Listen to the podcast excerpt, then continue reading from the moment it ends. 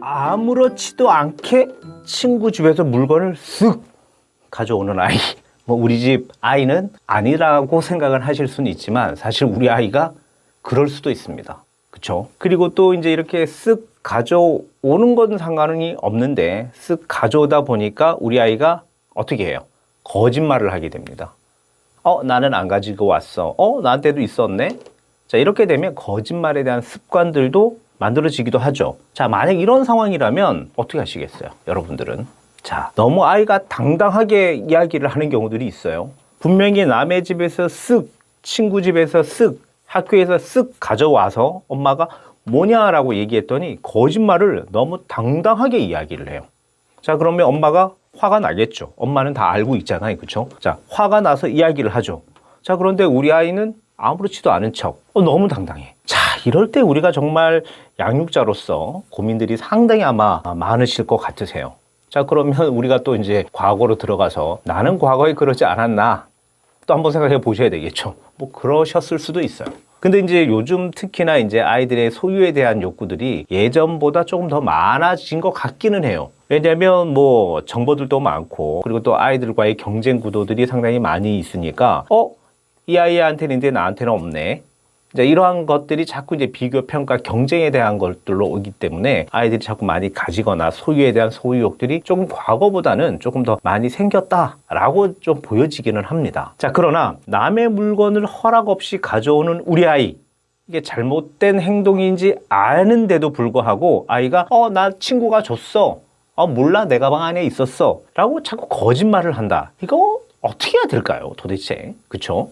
자, 아이들은 인지와 도덕성 발달이 함께 이루어집니다. 이제 하나만 이루어지는 게 아니에요. 자, 보통 이제 4세 정도가 되면 소유에 대한 개념이 이제 생겨가지고 뭐 내 거다라고 하긴 하죠. 자, 근데 4세가 또 재밌는 게 뭐냐면 약간의 경계가 모호하기도 해요. 분명히 내 건데 내 거라고 하는 거는 상관없어. 자, 그런데 내 거도 아닌데 내가 좋아하는 게 있으면 내 거라고 우기는 아이들이 많이 있어요. 그한 4세, 5세 정도 되면 이 경계가 좀 약간 모호한 단계가 있습니다. 자, 그런데 이제 우리 부모님들은 어때요? 4세든 5세든 뭐 3세든 너건 너 거고 아닌 건 아니야 라고 좀 정확하잖아요. 그렇죠? 근데 우리 아이가 이러한 행동이 잘 구분이 되지 않고 생각이 잘 구분이 잘 되지 않기 때문에 물건을 가져오는 것들도 좀 빈번하게 생기긴 합니다. 자, 그래서 유치원 아이들, 어린이집 아이들이 좀 그런 행동들이 조금 많이 보인다. 자, 그러나 이 아이들이 초등학교 2학년이 되고 3학년이 되고 4학년이 되고 나이가 들면 들수록 이러한 부분들은 도덕관념, 인지가 좀 생기는 거기 때문에 조금 많이 좀 줄어든다라고 이제 생각을 하시면 되고 제가 방금 얘기 드렸던 것처럼 만 5세 정도가 돼줘야 소유의 개념이 좀 명확합니다. 자, 그렇기 때문에 지금 이제 한 4세, 5세 뭐 이렇게 왔다 갔다 하는 아이들은 소유의 개념이 명확하게 만들어지기 때문에 지금부터 서서히 시작이 되는구나. 그래 너무 큰 걱정은 하실 필요는 없다. 자, 그러나 우리는 이제 뭐가 걱정이에요?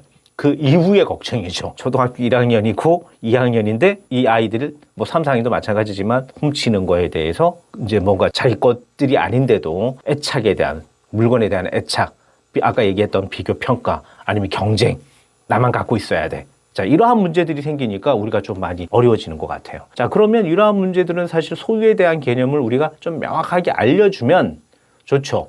자, 그런데 이 나이 때는 사실은 우리가 무작정 혼을 내고 안 돼. 아무리 설명을 해도 잘 안 되는 경우들이 상당히 많이 있긴 합니다. 자, 그래서 우리는 소유에 대한 개념을 하나씩 하나씩 해결해 주는 방법들을 한번 찾아야 봐야 되는데 이러한 개념을 우리가 하나씩 하나씩 지금 이야기를 해보면서 풀어보도록 하겠습니다. 자, 그러면 우리 아이는 소유에 대한 개념을 아는데도 왜 그럴까? 이게 이제 우리가 걱정이 되는 부분들이죠. 분명히 우리 아이가 소유에 대한 개념을 아는데 물건을 자꾸 가지고 오는 행동. 무엇 때문에 그럴까? 자, 요 얘기는 우리가 살짝 뒤로 가고요. 먼저 우리가 해야 되는 일. 제가 항상 이야기를 하죠. 우리 아이가 문제가 생겼습니다. 문제가 생겼으면 부모님은 뭘 해야 돼요? 우리 아이를 먼저 살피고 관찰하는 게 1번입니다. 보통 본인도 마찬가지예요. 본인이 어떤 문제가 발생이 되면 아, 날 문제가 있어. 힘들어. 그리고 괴로워하고 자, 이렇게 된다면 괴로움이 괴로움으로 계속 가다가 우울증이 걸리겠죠. 그렇죠? 자, 그런데 이건 왜 우울증이 걸려? 스스로가 분석을 하지 않았기 때문에 아, 내가 왜 이러한 문제로 이렇게 우울해지지? 내가 왜 이러한 문제로 이렇게 힘들어지지? 자, 이러한 것들을 우리가 찾으면 찾을수록 빨리 해결이 되거든요. 그리고 우울증도 걸리지 않습니다. 자, 아이들도 똑같습니다. 아이가 왜 그런지 일단은 관찰하고 분석할 필요가 있습니다.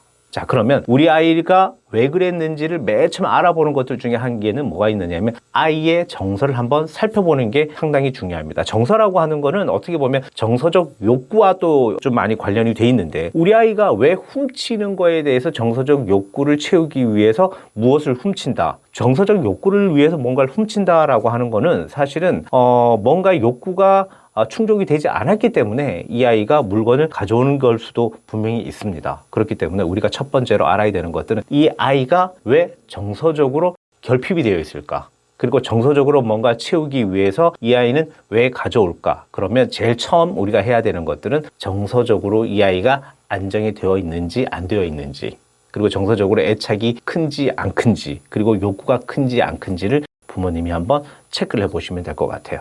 자, 그래서 정서적 욕구를 좀 채워주면 사실은 남의 물건을 안 가져오는 경우도 상당히 많이 있거든요. 그래서 정서적인 것들을 우리가 한번 체크해 보시면 상당히 좋으실 것 같고요. 그리고 또 하나는 뭐냐면 아이의 기질 성향에 따라서 조금 다르긴 한데 아이가 우리 아이는 유독 욕구가 되게 많아. 엄마 이거 해줘, 저거 해줘. 그런데 많이 해달라고 했는데 엄마가 다 해줄 수는 없죠. 그럼 스스로 뭔가 해결을 해야 돼. 그럼 어떻게 할까요?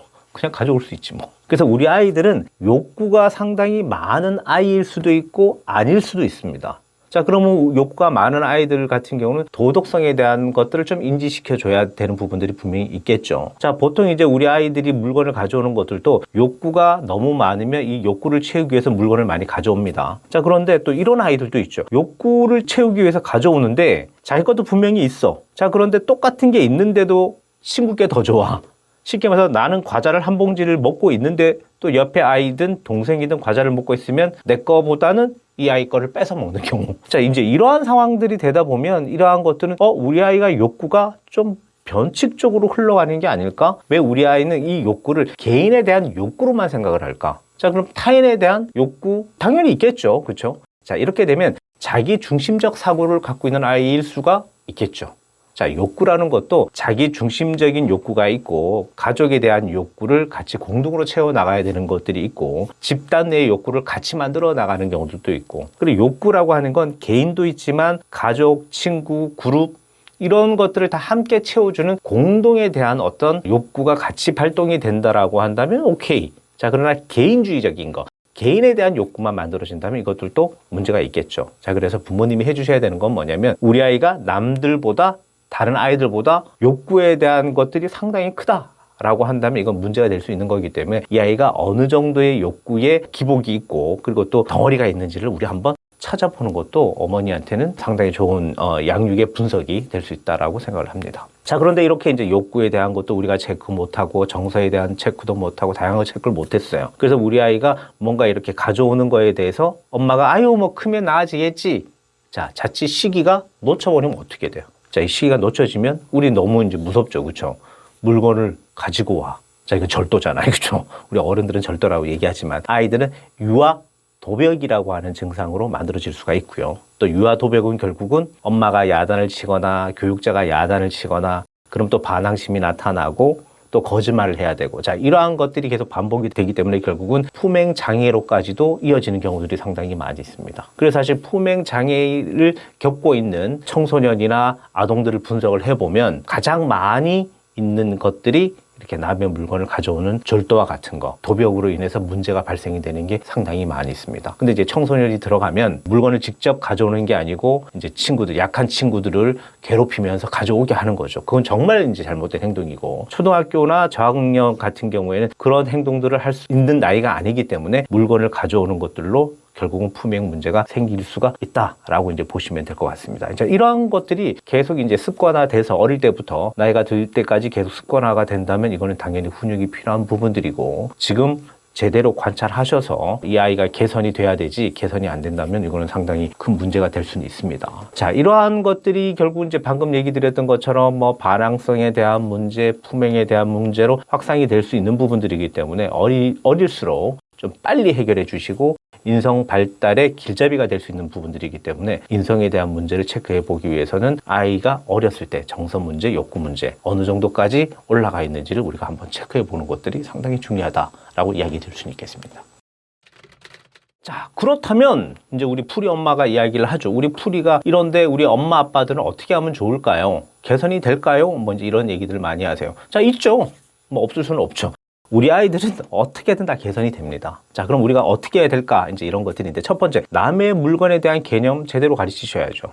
그리고 또 도덕적 규칙도 가르쳐야 되죠. 이게 사실 어떻게 보면 빤한 얘기 같습니다. 남의 물건 가져오면 안 돼. 그 이유는 이렇고 이렇고 이렇기 때문에 가져오면 안 돼. 그리고 도덕적인 규칙이라는 게 있어서 너희들은 이렇게 해야 되고 이러할 때는 이렇게 해야 돼. 바깥에 물건이 있어도 가져오면 안 되고 뭐 이런 이야기들을 많이 해 주시죠. 자, 그런데 여러분들 생각을 한번 잘 해 보셔야 돼요. 의외로 부모님 자체도 도덕적 개념이 좀 약한 분들도 계실 수는 있어요. 나는 예를 든다면 뭐 쉽게 쉽게 행동을 하고 아이 보고 야, 넌 꼭 그렇게 해야 돼. 자, 이건 아이가 사실은 받아들이기 상당히 어려운 거죠, 사실은. 자, 그리고 또 나는 이러한 이야기를 많이 해줬다라고 생각을 하지만 일주일, 뭐 한 달, 한번 비, 한번 생각을 해보세요. 내가 우리 아이에게 도덕적 개념이라든지 규칙을 잘 가르쳐 주었던 적이 있는가? 의외로 별로 없는 적이 상당히 많이 있습니다. 자, 그렇기 때문에 우리 아이들이 사실은 이러한 개념이 막연하게만 있지 사실 이 개념을 잘 모르는 아이들도 많이 있거든요. 자, 그렇기 때문에 이러한 부분들은 어른들이 해주셔야 되는 거. 첫 번째, 남의 물건에 대한 개념, 그리고 도덕적 규칙을 좀 가르쳐 주셔라. 학교에서만 가르쳐 준다. 어린이집이나 유치원에서만 가르쳐 주기 때문에, 유치원에서 가르쳐 주기 때문에, 어, 나는 조금 이제 교육에 대해서는 뭐 크게 신경 안 써도 돼. 자, 그런 건 아니시잖아요. 그쵸? 그런 건 아니시기 때문에 우리가 이제 잘 알고 있는 남의 물건에 대한 개념과 도덕적 규칙을 좀 알려주는 방법들은 상당히 좋습니다. 자, 그러면서 이제 이런 얘기를 해주면 좋겠죠. 예를 든다면 이제 예시를 들어서 해주는 건데 무조건 도덕적 개념에 대해서 이 설명을 하면 못 이해를 하기 때문에 아이들은 하나의 예시처럼 뭐 본인의 것들을 얘기해 주면 좋아요. 예를 들어 이런 거죠. 아, 풀이야. 너가 만약에 너가 정말 좋아하는 장난감이 있는데 갑자기 사라졌어. 그럼 기분이 어떨까? 그럼 기분이 되게 우울하겠죠. 그렇죠? 자, 상대에 대한 어떤 평가를 통해서 그리고 자기에 대한 문제들보다는 내가 만약에 이런 상황에 노출이 되었다면 내게 피해를 보고 손해를 봤다면 어떻게 할래? 라고 하는 어떻게 보면 본인이 손해를 보면서 화가 나고 우울하고 이제 이러한 것들을 역으로 내가 이렇게 되면 상대방이 그럴 수가 있어. 야, 이거 공감에 대한 얘기죠. 그렇죠? 자, 공감에 대한 이야기와 도덕적 개념을 같이 만들어 준다면 되게 좋을 겁니다. 그래서 우리 아이 보고 아 풀이야 너 너무 속상했지. 그런데 친구가 가져갔어. 어떻게 할 것 같아? 뭐 이제 이런 얘기가 되겠죠. 그래서 어떤 물건들마다 주인이 없는 물건은 없단다. 누구나 다 있는 거죠. 아이와 엄마가 있으면 아이의 주인이 뭐 엄마고 뭐 이럴 수는 뭐 사람 관계에서는 그런 것들은 아니지만 본인이 갖고 있고 본인이 소유하고 있고 본인이 활용하는 것들에 대해서는 다 주인이 있다라고 하는 얘기들을 좀 명확하게 얘기를 해주시고 그리고 또 만약에 그런 것들을 썼었을 때는 꼭 주인에게 허락을 받아야 돼 라고 하는 이야기까지 같이 해주신다면 소유에 대한 구분에 대해서 아이는 잘 알아들을 것이고 그러한 설명들이 결국은 아이의 교육에 상당히 많이 도움이 된다라고 이야기를 드릴 수 있을 것 같습니다. 자 그리고 또 하나는 우리가 꼭 중요한 부분들이 뭐냐면 올바른 대처 방법을 알려주셔야 돼요. 잘못을 했어. 아이가 만약에 도벽을 했습니다. 남의 물건을 가져왔어. 그럼 야단만 친다고 해서 해결될 건 아니고 또 앞으로 우리 아이가 이러한 일들이 반복이 되지 않게 하기 위해서는 올바른 대처법을 알려줘야 우리 아이가 하지 않겠죠. 그리고 했다고 하더라도 좀 빨리 뭔가가 이제 사건이 해결이 될 수 있겠죠. 그렇기 때문에 돌려줄 때의 행동, 그리고 또 만약에 내가 뭔가를 가져왔었을 때에 그 상대방에게 어떤 말을 해야 되고 어떤 행동을 해야 되는지에 대한 대처법을 좀 알려준다면 우리 아이한테 상당히 도움이 되고요. 그리고 도덕성 발달에도 아이에게 상당히 도움이 됩니다. 이러한 것들을 꼭 이제 이야기를 해 주셔야 되고 직접 사과를 하는 방법도 알려주셔야 되는 것도 당연하고 그리고 본인이 잘못된 행동이기 때문에 책임 의식도 이야기를 해 주신다면 뭐 우리 아이 뭐 정말 좋은 아이가 되지 않을까 그렇게 한번 생각을 해봅니다. 아, 우리 아이의 올바른 도덕성 가치 형성은 사실은 우리 아이의 태도만 가지고 만들어지지 않고요. 양육자의 꾸준한 교육, 학습, 훈육들이 같이 동반되어야만 상당히 좋아집니다. 야, 도덕적 가치가 조금만 더 일관적으로 흘러갈 수 있게 부모님이 조금만 더 꾸준하게 도와주신다면 뭐 우리 풀이 뭐 상당히 건강한 아이가 되지 않을까 그렇게 한번 생각을 해봅니다. 네, 다음 시간에 뵙겠습니다. 구독, 좋아요 함께 눌러주세요. 좋은 컨텐츠를 만드는 힘이 됩니다.